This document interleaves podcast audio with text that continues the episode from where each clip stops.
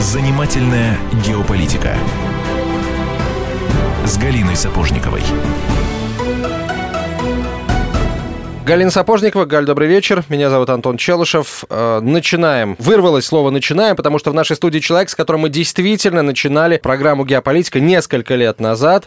Программу «Занимательная геополитика» с Галиной Сапожниковой. Николай Стариков сегодня к нам пришел, лидер партии Великое Отечество, писатель. Николай, здравствуйте. Здравствуйте. В очередной раз, по-моему, в третий уже, если память мне не изменяет, мы рады вас может видеть быть, в может быть. Да, да, а будем рады и в десятый. Я должна сказать, что, ну, во-первых, поздороваюсь со слушателями, здравствуйте тоже. И мы очень рады вам всегда, Николай, потому что мы по вам сверяем часы, вы у нас такой вот камертон, и когда что-то происходит в мире, мы не устаем, мы всегда с удовольствием вас приглашаем, чтобы сверить наши песни. Но вот э, я должна сказать, что э, давайте обменяемся новостями э, за, это, за то время, что мы не виделись. Я должна с такой, с пиететом, с гордостью, с расправленными плечами и прямой спиной сказать, что мы теперь с вами по-настоящему коллеги или братья, братья по конфискациям. Вот я помню, как с вашими книгами не всегда все происходило гладко в самых разных значит, странах. Вот на моей памяти, что в Беларуси ее изымали из магазинов, а в Литве одного человека провели обыск и вынесли Дюкова, Старикова и Достоевского. Сказали, что это очень опасная такая литература, да. Ну вот, и я тоже должна похвастаться, что вот в моей любимой Литве книжка, которая у меня вышла там на литовском языке, «Кто кого предал, как убивали Советский Союз и что стало с теми, кто пытался его спасти. Его успешно конфисковали. Было это 8 марта, весь тираж. Но я должна сказать, что такого большого успеха я даже предвидеть не могла, потому что книга немедленно выскочила в интернет в электронном виде и стала э, доступна огромному количеству людей. Но, тем не менее, не могла не порадовать вас таким фактом. С одной стороны, конечно, это высокая оценка писательского труда, когда весь тираж конфискуют в Литве. Э, хочу сказать, что Литва тоже высоко оценивает и мои писательские таланты, потому что э, этим летом издательство, которое издает мои книги на литовском языке, тоже э, как бы столкнулось с тем, что некие инстанции, а там есть такая структура, вроде как бы типа отдел пиар при армии, а на самом деле некая спецслужба, которая рекомендовала все мои книги из магазинов убрать, что и начало происходить. А вот два года назад, примерно полтора года назад, мне читатели начали писать из Белоруссии, что мои книги стали исчезать из магазинов там. А если еще вспомнить, что э, примерно за месяцев 8 до Майдана, до переворота государственного 2014 года, мои книги начали исчезать на Украине, то возникает некая такая аналогия. То есть исчезновение книг становится некой лакмусовой бумажкой а, неких политических процессов, которые происходят в той или иной стране. А вот процессов чтобы, тревожных. Чтобы совсем все стало ясно, Николай, а какие книги э, изымались вот э, из белорусских магазинов? А, наверное, вам как- как-то доходила информация о том, что конкретно э, властям в Минске не понравилось вот в ваших работах? Ну, давайте сразу скажем. Я э, придерживаюсь патриотической и государственнической точки зрения, и ни в одной моей книге нет ни одного слова, которое могло бы каким-то образом задеть Э, Белоруссию как государство, белорусский народ как э, часть э, великого русского народа или белорусского лидера. То есть этого там нет совершенно. Поэтому мне кажется, что исчезновение книг, оно связано с неким изменением политического курса, когда власть хочет выглядеть несколько по-иному. Ведь количество сведомых так сказать, тех, кто сходит на националистической почве с ума, в Беларуси относительно немного по сравнению с той же самой Украиной. Но эта общественность, в кавычках, она такая активная, она там что-то протестует, она что-то там требует. И вот в результате книги, которые посвящены ситуации на Украине, мои стали неким таким спусковым крючком для того, чтобы потом убрать и всю линейку книг и в Беларуси, и потом в Литве. Давайте, э, раз уж мы заговорили о Беларуси, Беларусь действительно сейчас э, на гребне волны информационной, простите за штамп, потому что вот это заявление недавнее э, белорусского лидера о том, что в Беларуси задержали несколько десятков, внимание, вооруженных людей, которые готовили провокации, готовили беспорядки к 25 марта или вообще в принципе. Это э, тема, прямо скажем, ну, многими ожидалось, что там э, говорить, но с, с другой стороны, аудитория в массе своей ее восприняла как разорвавшуюся бомбу. Как так? В Беларуси, где до сих пор существует КГБ, мощная спецслужба в Беларуси, э, в небольшой э, по площади стране, территории которой очень тщательно контролируются, вдруг какие-то лагеря по подготовке каких-то боевиков. А, лагеря вокруг Белоруссии а, Лукашенко называл Литву, Лукашенко называл Польшу и Украину, где готовили этих людей. И эти люди, видимо, имели возможность с территории этих сопредельных с Белоруссией государств проникать на белорусскую территорию и обратно. И, и, и вот вдруг ни с того ни с сего этих, а, этих людей арестовали, задержали. Вы этот эпизод сами как комментируете, что это, по-вашему? В Литве, сразу а, скажу, напомню точнее, а, заявили о том, что это бред сумасшедший. В общем, Лукашенко все привиделось, заявили в Литве. Ну, а что еще могли сказать в Литве? Вы знаете, к сожалению, на нашей территории есть лагеря по подготовке боевиков, которые планировали при участии американских коллег государственный переворот в Беларуси. Так, что ли, должна была заявить Литва? Конечно, нет. Все привиделось, ничего не было. Мы белые и пушистые, собственно говоря, ничего не делаем. А, но вот то, что происходит сегодня в Беларуси, нужно понимать Э, я бы так сказал, несколько шире. Что происходит? Э, Александр Григорьевич Лукашенко получает серьезные э, политические дивиденды от ситуации, которая складывается сегодня в Европе. Смотрите, он резко перестал быть последним диктатором Европы. Еще там, несколько лет назад он был диктатором, в Беларуси не было демократии, а потом начались события на Украине, и он вдруг перестал быть диктатором. Прошли президентские выборы в Беларуси, и Запад не протестовал. То есть получилось, что второй президентский срок он диктатор, а когда он идет на четвертый, это торжество демократии. По идее, должно быть наоборот. Ну, то есть Лукашенко постарался стать неким ласковым политическим телятей, который вот двух геополитических маток попытался, э, так сказать, э, обласкать. В этом смысле и с Западом налаживать отношения, а с другой стороны требовать от России низких э, цен на нефтепродукты.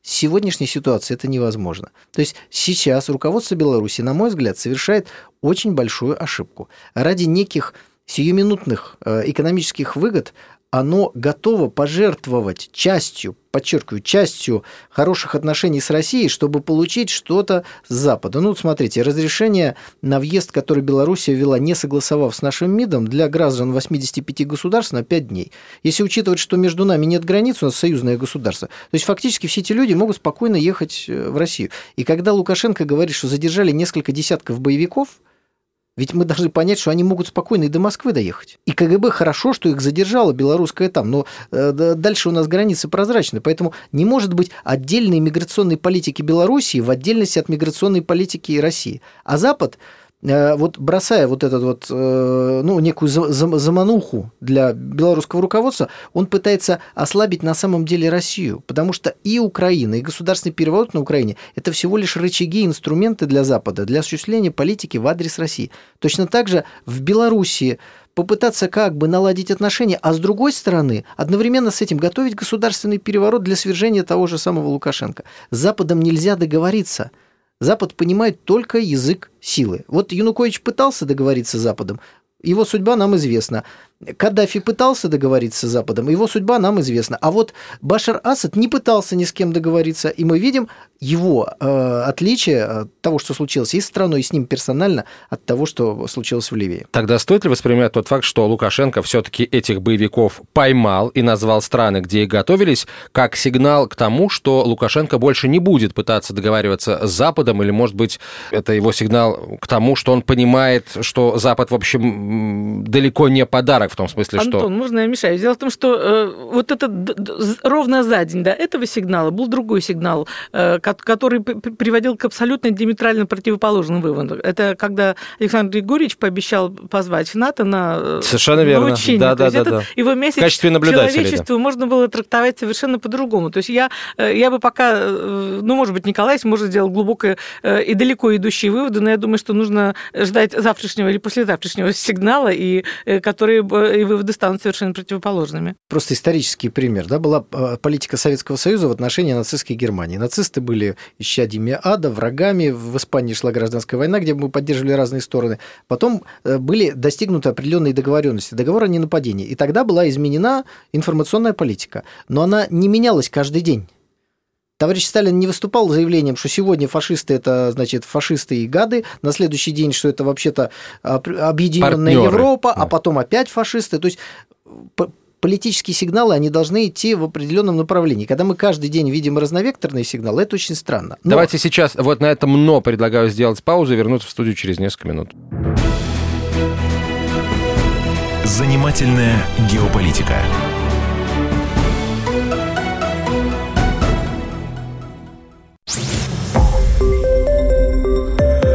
Радио «Комсомольская правда». Более сотни городов вещания и многомиллионная аудитория. Хабаровск 88 и 3 FM. Эм. Челябинск 95 и 3 FM. Эм. Барнаул 106 и 8 FM. Эм. Москва 97 и 2 FM. Слушаем всей страной.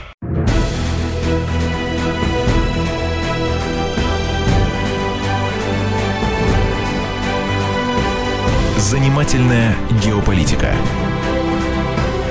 с Галиной Сапожниковой. Продолжаем разговор. Николай Стариков э, в нашей студии, лидер партии Великое Отечество, писатель Галина Сапожникова, Антон Челышев. Мы остановились на вашем многозначительном «но». Да, продолжаю после «но». Мне кажется, что все-таки в данном случае мы имеем дело не с разновекторными сигналами со стороны э, руководителя Беларуси, а с политикой заигрывания Запада.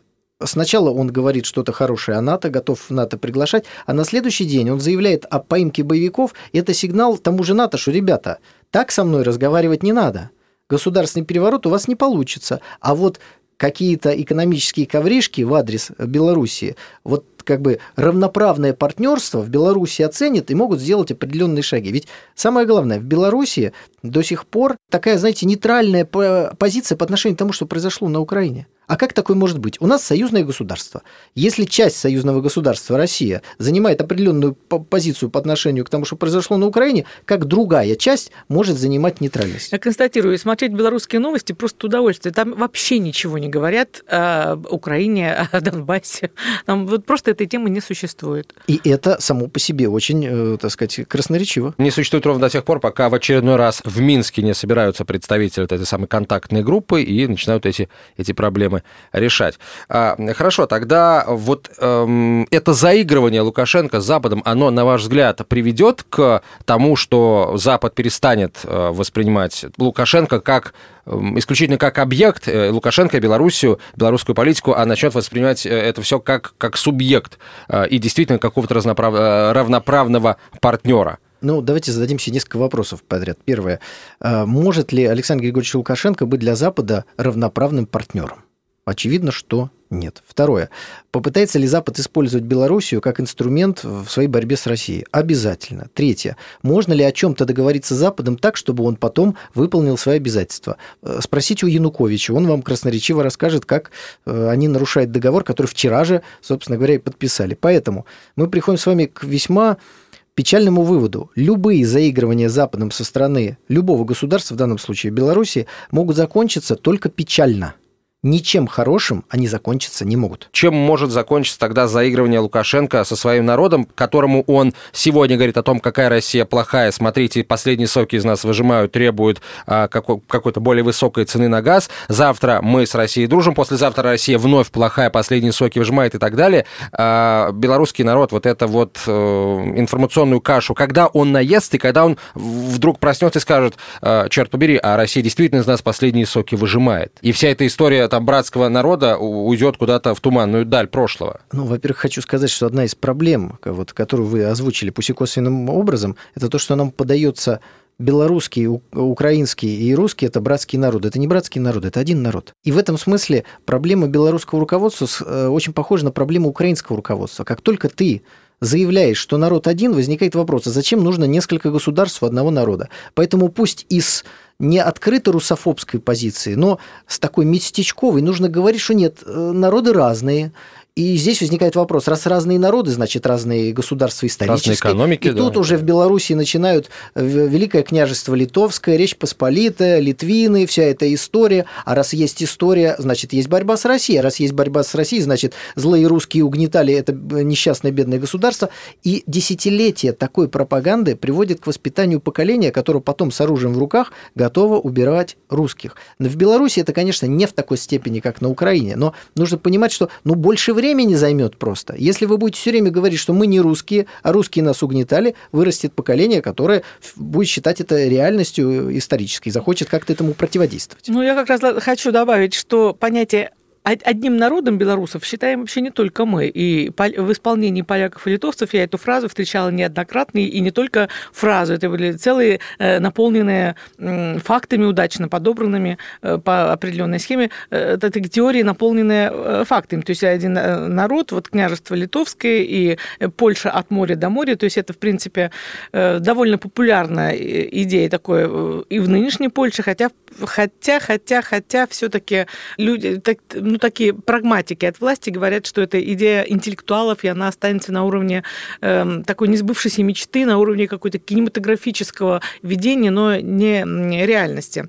Вот. Но если с белорусами, э, ну, я бы их попросила недооценивать, все-таки э, уровень агрессивности у них не сравним с украинцами и даже с русскими. Это все-таки самые такие спокойные из нас люди, самое спокойное крыло. Но, тем не менее, Николай, вот я вспоминаю вас, как, когда у вас была презентация ваших книг в Минске полтора года назад, Э, там был такой инцидент, то есть пытались организовать провокацию и сорвать эту презентацию, и э, на встречу с, с, с людьми, с читателями э, вбежали какие-то несколько таких бравых белорусских хлопцев, э, представители НКО, зарегистрированного в Чехии, которые почему-то с криками «Слава Украине!»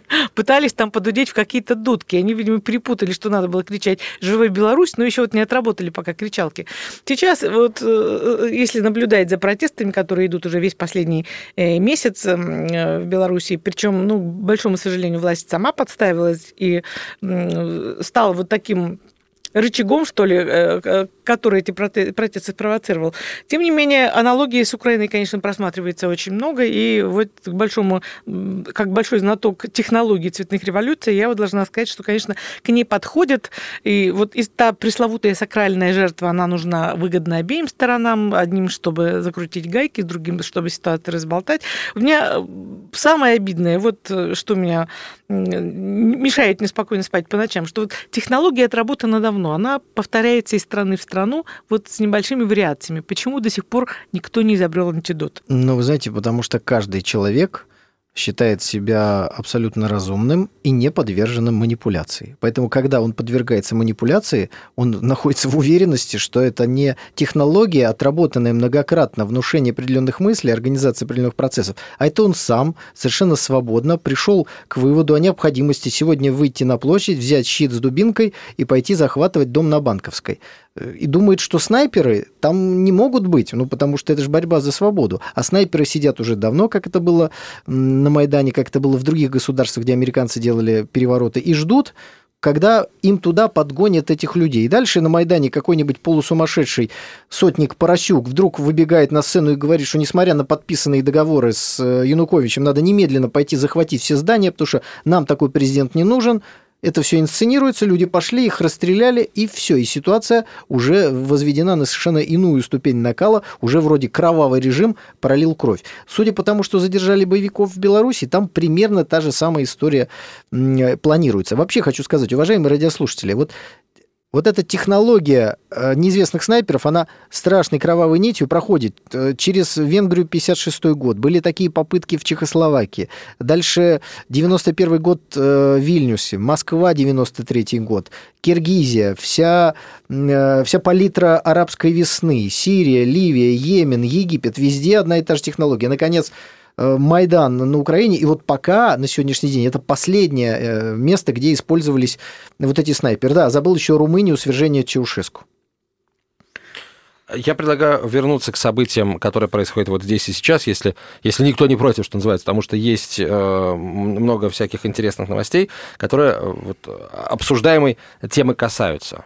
Если никто не против, я, ну, я, я, я бы подбрасывал еще этих информационных дров. Вот, не далее, как в среду, то бишь накануне, эм, Верховная Рада Украины обратилась к Конгрессу США с просьбой рассмотреть вопрос о предоставлении Киеву статуса основного союзника вне НАТО и заключение оборонного соглашения. Вот Рада это большинством голосов приняла. Как думаете вы, Николай, пойдет ли Вашингтон на это?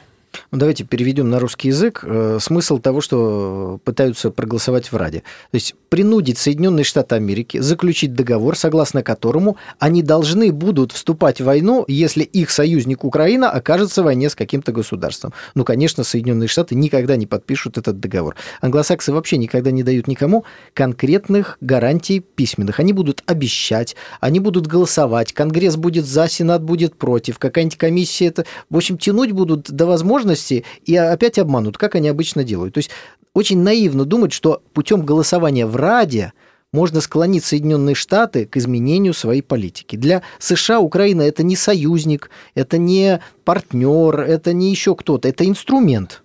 Это вот спички в руках, которыми можно что-то поджигать. И если спичка обращается к человеку, требуя, чтобы ей придали статус партнера, ну что, человек согласится на это? Конечно, нет. Ему удобнее эту спичку зажигать тогда, когда ему это нужно, и гасить ее тогда, когда это ну, приведет к тому результату, который ему нужен другой исторический ну, то есть момент. вы чувствуете, что эта спич, спичка сейчас гасится или уже погашена? Спичка а вот давайте, а вот давайте своей сейчас, нужности а вот давайте, а вот давайте сейчас сделаем, опять же, на этом интересном месте паузу. Я поступлю как монтажер всяких мыльных опер. На самом интересном месте мы остановимся. У нас интереснее, чем в мыльной опере. Мы продолжим через несколько минут. Занимательная геополитика.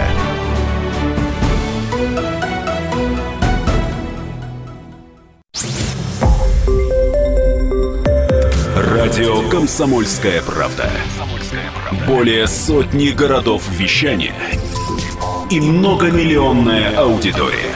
Хабаровск 88 и 3 FM. Челябинск 95 и 3 FM. Барнаул 106 и 8 FM. Москва 97 и 2 FM. Слушаем всей страной.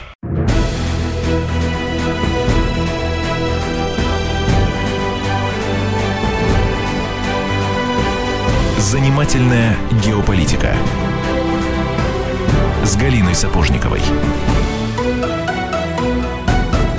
Галина Сапожникова, я Антон Челышев, Николай Стариков в нашей студии, лидер партии Великое Отечество, писатель. А, итак, а, хорошо, а как же вот э, антироссийское американское э, лобби, э, которое, например, может сказать, что ж мы Украину-то одну оставим один на один с большой Россией, там, со злой Москвой, которая придет с дубинкой, как только мы заявим о том, что мы не собираемся никаких обязательств военных брать на себя в взаимоотношениях Киева и Москвы. На эту на, на розыгрыш этой карты рассчитывает Киев, заявляя, предлагая себя в качестве такого вот вне натовского партнера? Ну, Киеву надо все время заявлять о собственной значимости, напоминать, знаете как, я здесь, я здесь, я здесь, мне нужны деньги, не забудьте про меня, пожалуйста. Вот, вот что это такое. А смотрите, Россия заявила о признании паспортов ДНР и ЛНР. Привело ли это к введению дополнительных санкций? Нет.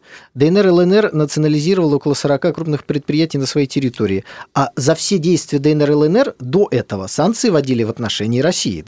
Да? Там якобы не выполняются минские договоренности, вводим санкции против России, хотя Россия не является стороной конфликта. Опять никакой реакции Соединенных Штатов Америки в этом смысле нет. Поэтому э, в США э, ведется очень сложная политика по отношению к Украине. В перспективе я очень надеюсь, что окончательно Украина станет для США чемоданом без ручки, который и нести тяжело, и бросить жалко, но в конце концов все-таки бросят они его, и бросят, естественно, в сторону влияния России. Потому что, ну, давайте зададим себе вопрос. Кто-нибудь верит, что Европа или Соединенные Штаты Америки будут восстанавливать разрушенное на Донбассе, поднимать экономику Украины и делать так, чтобы 40 там сколько-то миллионов граждан Украины жили так же, как немцы?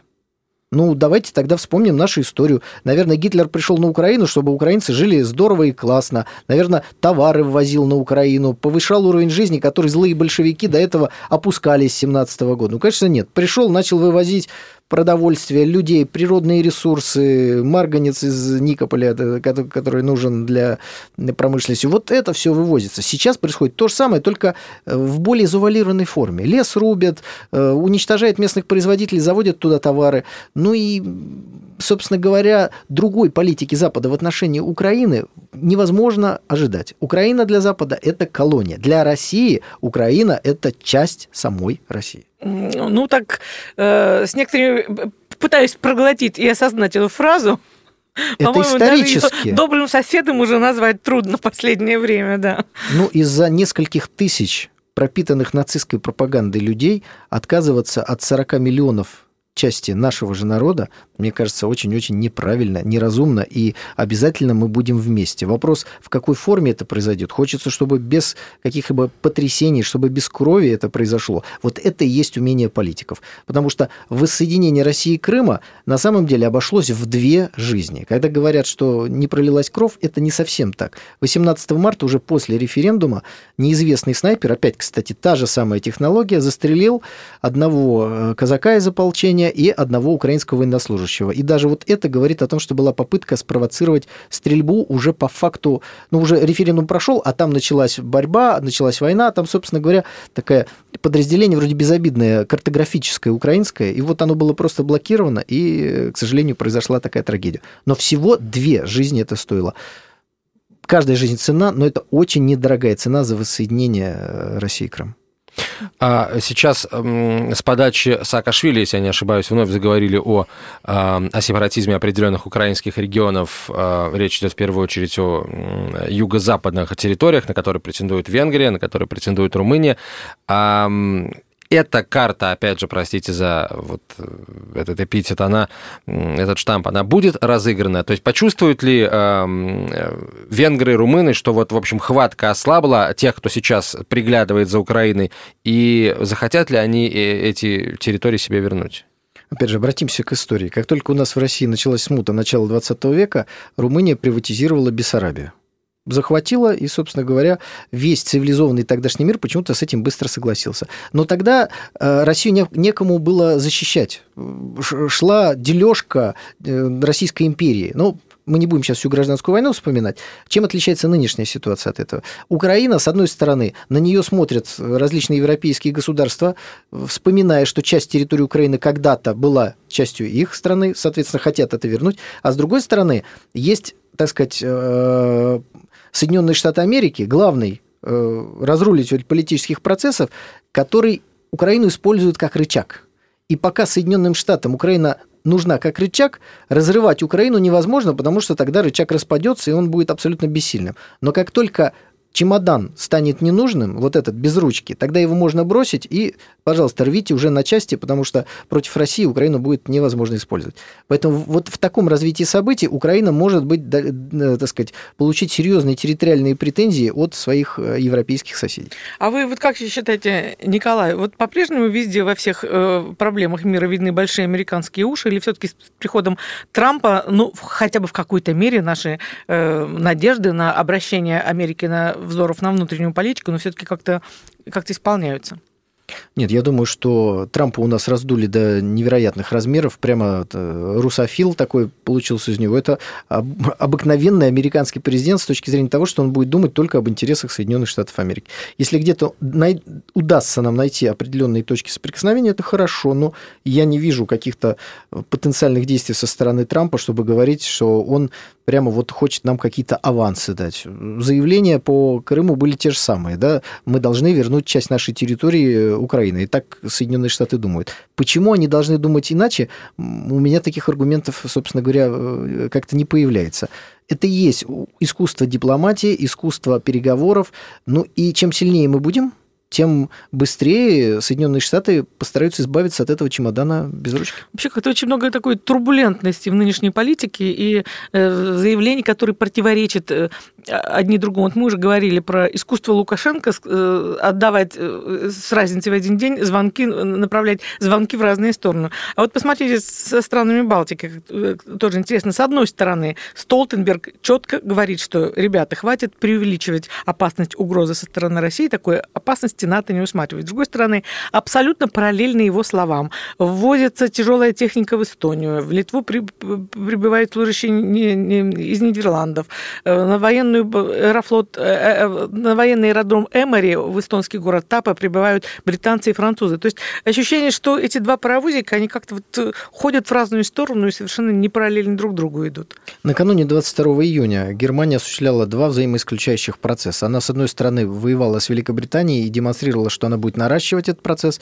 Они помогали э, перевороту в Ираке, куда были введены британские войска. Они помогали французам в Сирии противостоять англичанам. Это все было в мае. Высадились на Крите. Май-июнь – это усиление британо-германской войны. Одновременно они сосредотачивали войска на границах Советского Союза. Два исключающих процесса, потому что никто не мог предположить, что они будут воевать и там, и там. Ну, потому что это закончится поражением, чем и закончилось.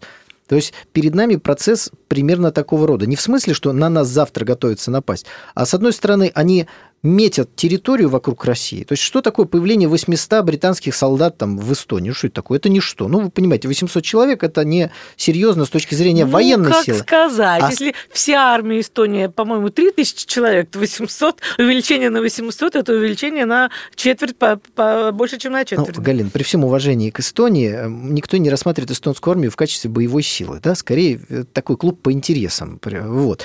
Так вот, если еще к 3,5 тысячам приедет еще 800 человек, боеспособность сильно не вырастет.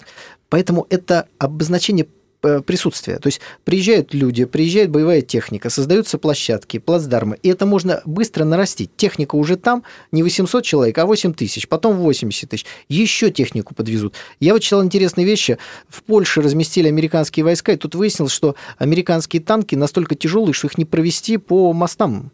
Они не предназначены. То есть, если повезти, там будут какие-то катастрофы. Все равно везут.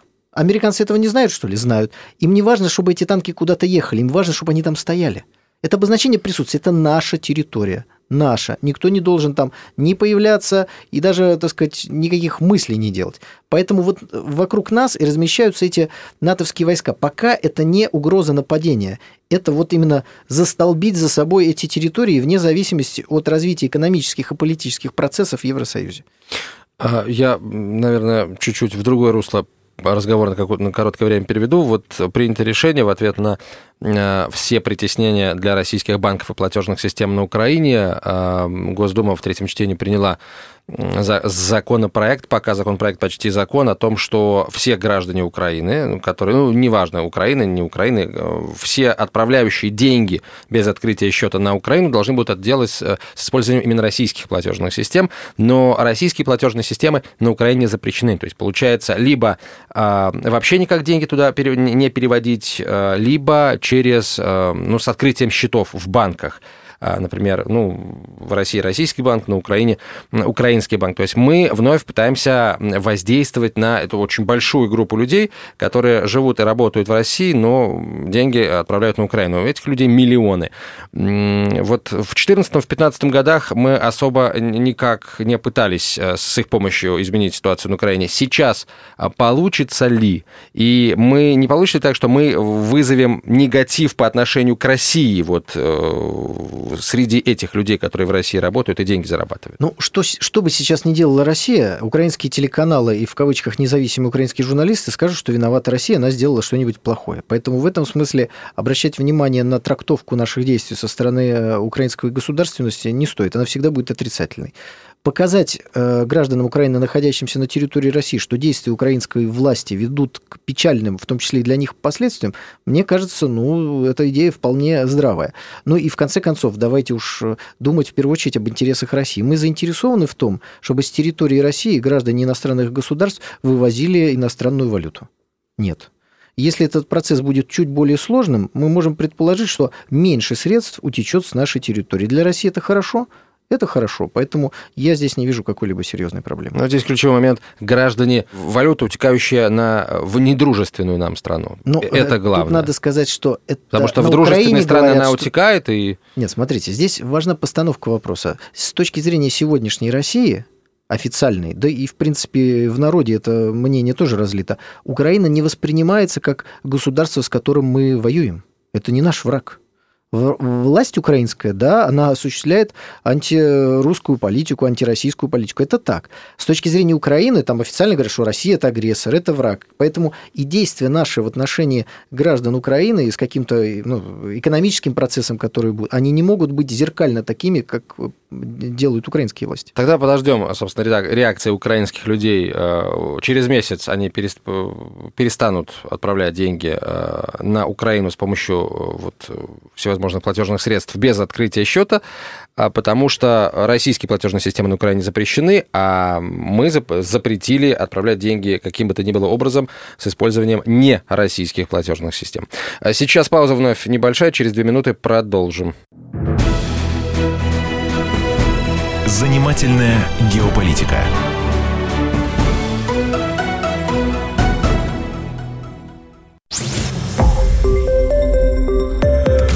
Радио «Комсомольская правда». Более сотни городов вещания и многомиллионная аудитория. Хабаровск 88 и 3 FM. Эм. Челябинск 95 и 3 FM. Эм. Барнаул 106 и 8 FM. Эм. Москва 97 и 2 FM. Слушаем всей страной.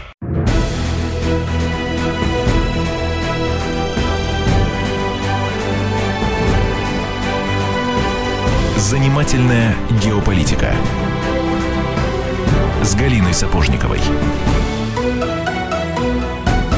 Николай Стариков в нашей студии, лидер партии Великое Отечество, писатель Галина Сапожникова, я Антон Челышев.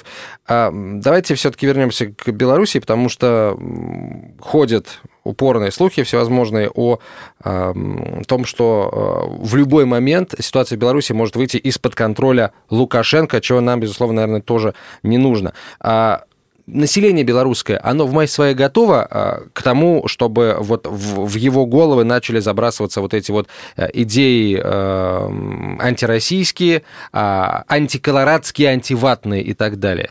Националистические идеи. Ну, ухудшение экономической ситуации, но налицо. И, собственно говоря, перед нами ситуация, когда холодильник неизбежно победит телевизор. Лукашенко это понимает, и поэтому пытается подложить белорусам в холодильник немножечко экономики. И это, собственно говоря, повод для его заигрывания с Западом.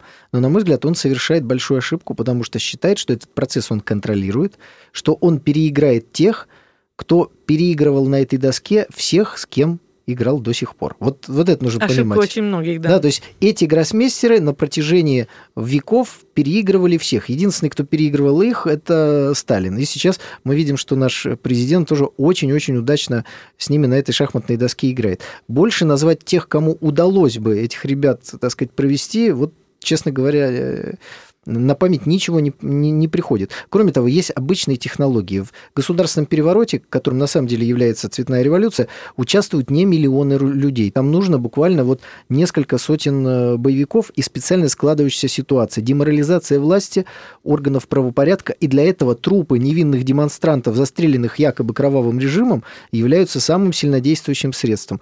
Согласитесь, что после того, как была расстреляна эта небесная сотня, уже вопрос о том, может ли Янукович удержать власть или не может, он стал уже вопросом истории и исторических диспутов, а никак не вопросом политической ну, слушайте, практики. Ну, не, не, не занять же, не, не контролировать каждый чердак на, э, вокруг этого Минского проспекта Незалежности, откуда потенциально могут стрелять снайперы. Все-таки для того, чтобы появились снайперы, должно быть э, такое предательство некой структуры спецслужбы, которая этих снайперов выпустит. Это, э, это было, собственно говоря, и в Литве, и на Украине, да и везде. Э, ну, я не согласен, что не надо контролировать каждый чердак. Собственно говоря, надо контролировать каждый чердак в местах проведения, особенно несанкционированных или полусанкционированных, или с потенцией на нарушение закона митингов. Это обязательно. Это касается не только Беларуси, это касается Москвы. Ведь технология какая? Снайперы – это уже технология такая, ну, скажем, высший уровень, когда спецслужбы сознательно или бессознательно допускают появление таких людей. Но не может быть такая ситуация. Вот представьте, идет митинг, люди выступают, ничего не происходит. И вдруг хлоп, оратору в лоб из э, снайперской винтовки. Ну, как вы объясните, что это сделала власть? Зачем? Ну, выступал и выступал. То есть нужна ситуация – вот, например, может начаться какая-то драка, потасовка, там могут ножом кого-то ударить, э, они куда-то должны рваться. То есть должна быть ситуация, когда власть якобы препятствует движению этих самых демонстрантов. Вот тогда выстрелы вы можете объяснить. А иначе, ну, власть всегда скажет, ну, как бы мы тут ни при чем, это какие-то убийцы, мы их найдем, осудим и так далее. То есть должна быть драматургия этого митинга с потенциальным нарушением закона, с совершением каких-то противоправных действий, и куда-то рваться они должны. Вспомните нашу белоленточную оппозицию. Они куда все время рвались? Они все время к Кремлю. Кремлю. Так вот, это то же самое. Они пытались примерно этот же сценарий разыграть на инаугурации Путина в мае 2012 года, когда пытались сесть на мосту, закрепиться, остаться, потом куда-то рваться, они бы дрались с ОМОНом. А в этот момент специально обученные боевики организовали бы несколько трупов, значит, мирных демонстрантов и возложили бы эту ответственность на российскую власть. То же самое, я абсолютно убежден, они тиражируют и в других государствах. Они сильно сценариями не заморачиваются. У них все время одно и то же. Это, с одной стороны, э, так сказать, очень грустно, потому что, как вы сказали, Галина, никто ничему не учится. А с другой стороны, это дает возможность игры на опережение, потому что они повторяются. Складывается ощущение, что когда Лукашенко заявил о, о том, что в, в стране будет вводиться вот этот вот налог на тунеядство, он м, сам, получается, свой народ и подталкивал к этому, к этим выходам на улицы, потому что именно после этого э, новшества белорусы и начали на улицы выходить. А оппозиции всегда нужен повод. Вот им нужен повод. Смотрите, когда у нас вводили Платон, они все стали дальнобойщики. Когда повысили тарифы ЖКХ, они, значит, все стали коммунальщики. Сейчас в Санкт-Петербурге все борются за... Да-да-да, за собор. Да, за собор. До этого он им был не нужен, сейчас нужен как никогда. Сейчас опять Платон, они опять станут дальнобойщиками. Сейчас в Беларуси все стали тунеядцами. Все, значит, требуют, чтобы этот налог не вводили. Но есть одна проблема. Если руководитель государства немножко отрывается от своего народа и ему информацию дают искаженной, то власть может совершать ошибки. Лукашенко может искренне думать, ну, как председатель колхоза, что кто не работает, тот не ест. В принципе, я тоже с ним в этом согласен. Ему говорят, давайте ведем этот налог. Он говорит, а как люди?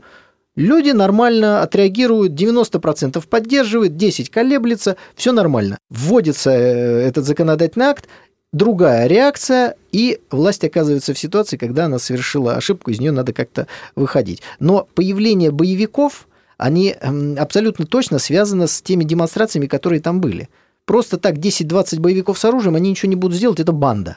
А вот 10-20 боевиков на демонстрации, где много тысяч, где начинаются какие-то беспорядки, кто-то куда-то ведет, это же 1905 год. Ну вот смотрите, пойдемте расскажем царю, как мы плохо живем. Пойдемте расскажем. А то, что запретили идти в 1905 году э, к царю демонстрации, никому не говорим.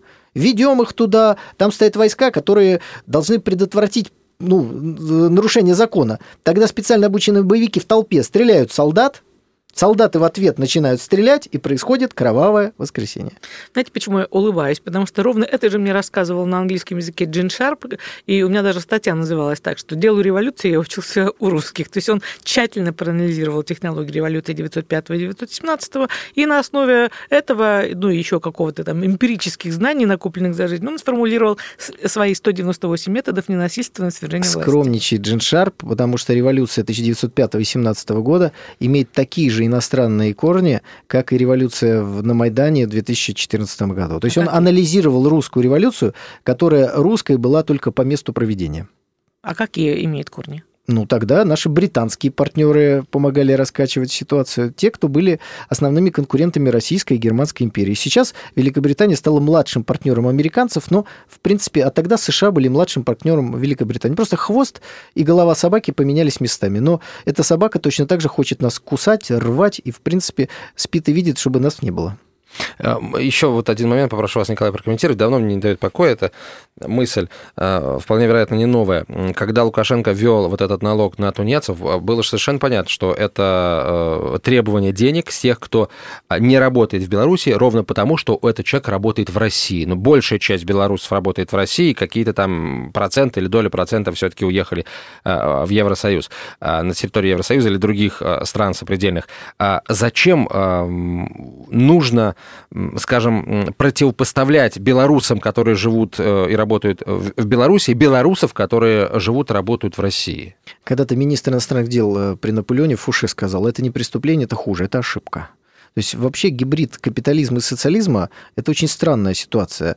При социализме кто не работает, тот не ест, каждый должен работать, наказание за тунеядство. Но при этом существует стопроцентная занятость. Любой человек может найти работу. При капитализме никто никому ничего не обязан, гарантии трудоустройства нет, но при этом вас собираются наказывать за то же самое тунеядство. Как такое может быть?